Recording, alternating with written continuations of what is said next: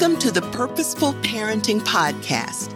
I'm Harriet Rowe, wife and mother of four adult children, three girls and one boy, all graduates of the United States Military Academy at West Point.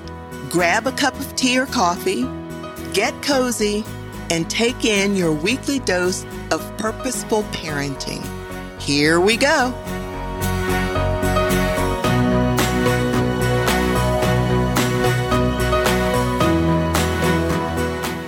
It's great to be with you again for another episode of Purposeful Parenting. Today, what I want to do is talk to you a little bit about helping your child when he or she is afraid. As you know, children can be afraid for a number of reasons. They can be afraid about something that they saw on television, something that a friend said. They could be afraid because of a a sibling has said or done something to them to make them afraid. The thing we have to do as parents is to talk to them, especially with things that are going on in today's world. They could hear and feel and sense what's happening, whether you try to keep them away from things or not. Has your child said anything about being afraid? he or she may have been saying something about, Oh, I saw something on television or Sally told me this and it really scared me. Or I saw this clown's face and it scared me. Have you noticed anything about your child's behavior? Has he or she been acting out a little bit more than usual? Have you asked your child anything about the current events? Well, what I would say is to keep your ears and eyes open to see what they are picking up on and to explain to them based on their age level so that they can understand. Now, fear happens to all of us. And I can also understand as adults based on what we see that's happening, based on not knowing how things are going to turn out, we ourselves could have some fear. And our children could be picking up on the things that we are um, fearing. And we may not even be telling them anything, but they're very, very sensitive to your verbal cl- cues and your nonverbal cues. Fear is an unpleasant emotion that's caused by the belief that someone or something is dangerous and it's likely to cause a threat to one's person. Your child may have been talking to a friend and they may be talking about what would happen if based on current situations or what would happen to my parents? What will happen to me? I don't want to do this. Or I saw on television that something happened to my, um, a friend's father. So you need to communicate more than ever now, parents, because your child could be picking up on things that are happening now and you need to be aware of it so you can talk to talk them through it. Fear is being afraid of someone or something that can likely be dangerous or painful or threatening. And your child, once again, may not say anything to you. That's where you have to be aware of his behavior. Has it changed? Is there any regression?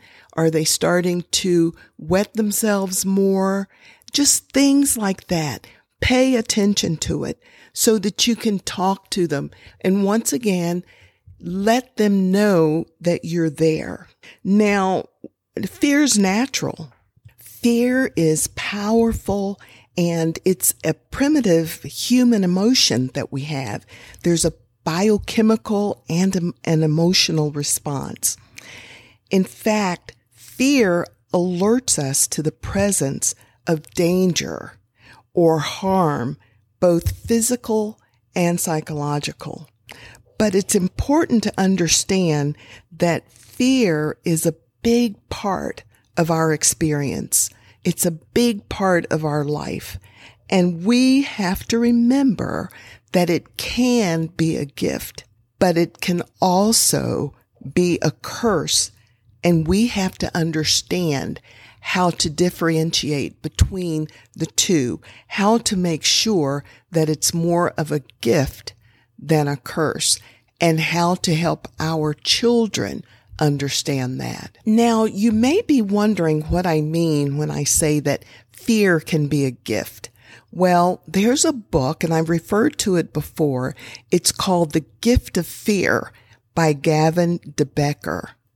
And he says that true fear is a gift because it is a survival signal that sounds only in the presence of danger.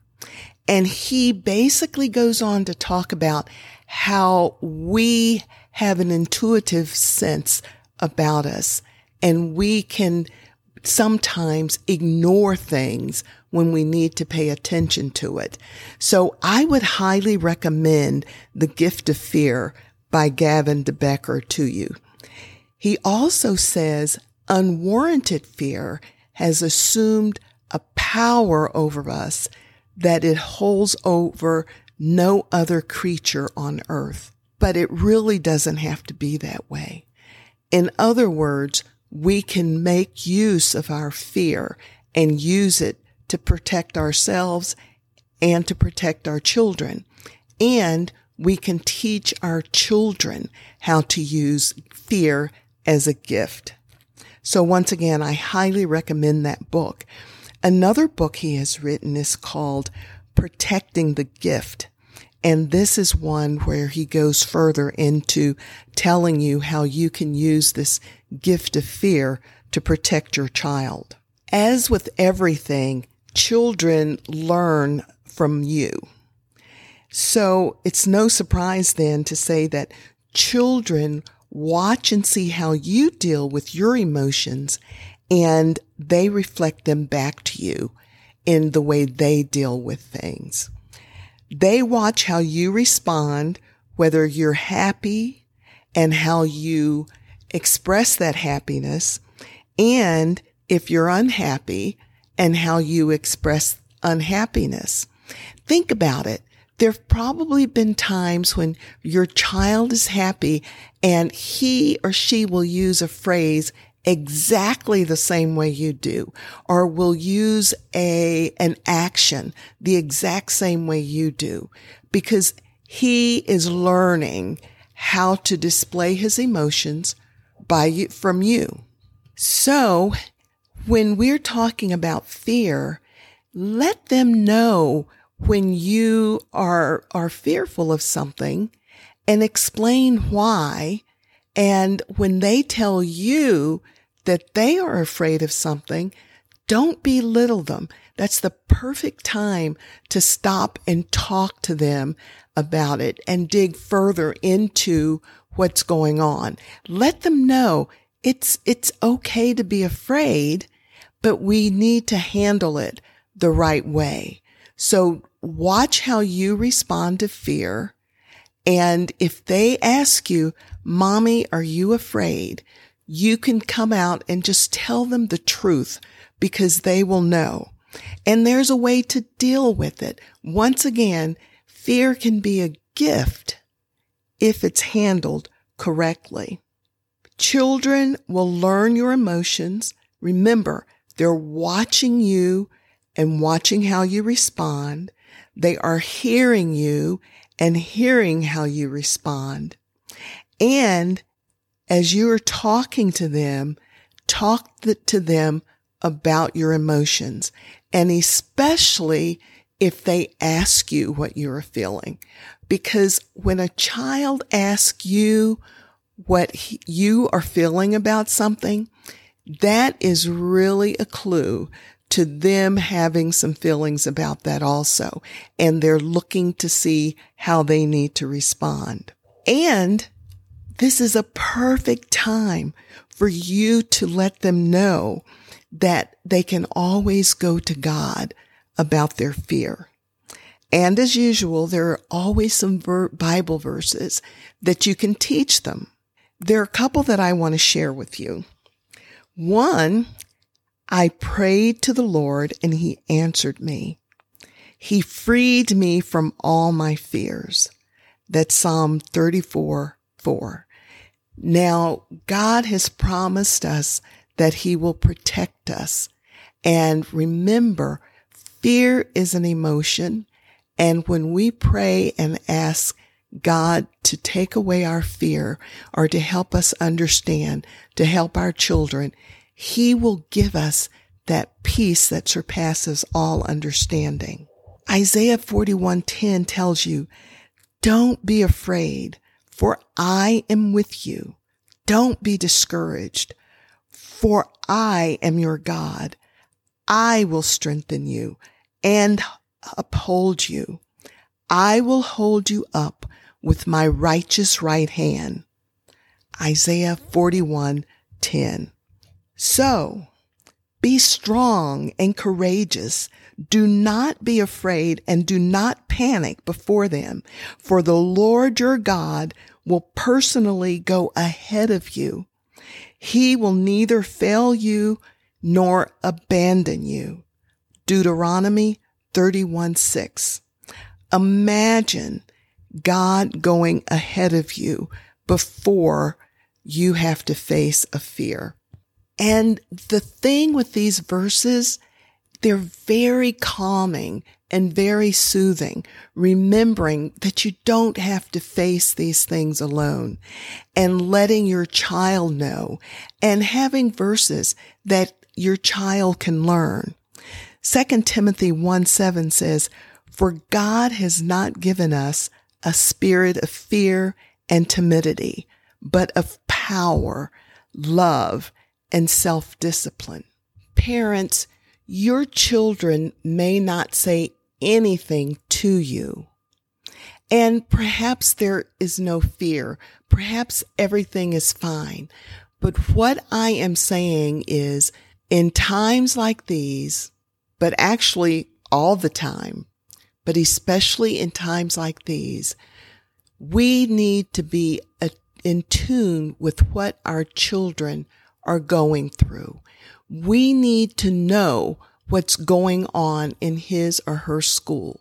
We need to know if they are facing mountains at school, be it academic or be someone who is saying things that are making them feel uncomfortable. You need to know where your child is mentally, physically, and emotionally. And the way to do that is to keep all communications open.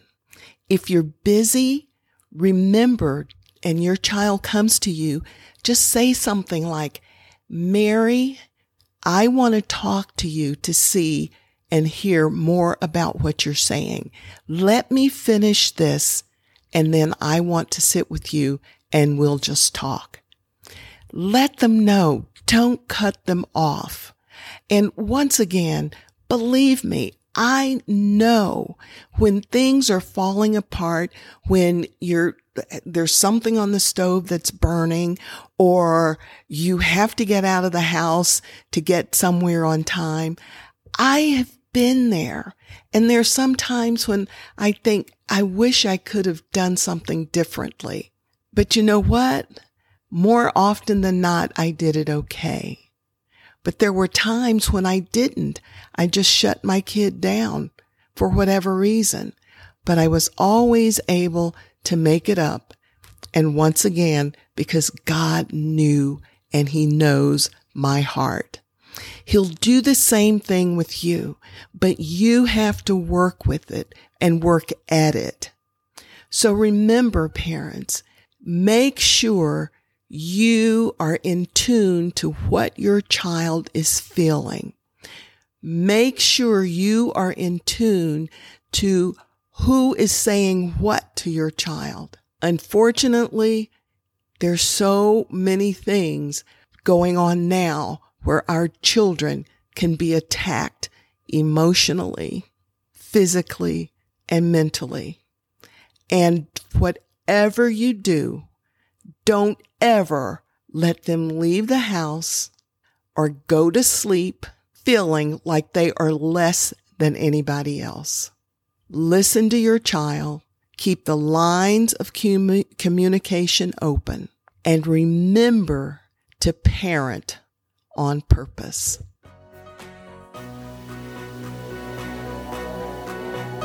Thank you for listening to this week's episode of Purposeful Parenting. For more tips on parenting, or if you would like to reach out, please visit me on harrietrow.com and follow me on Facebook, Harriet Rowe. That's Harriet with two T's. I look forward to grabbing a cup of tea or coffee with you next week. Feel free to invite a friend. Until then, this is Harriet Rowe reminding you to parent on purpose.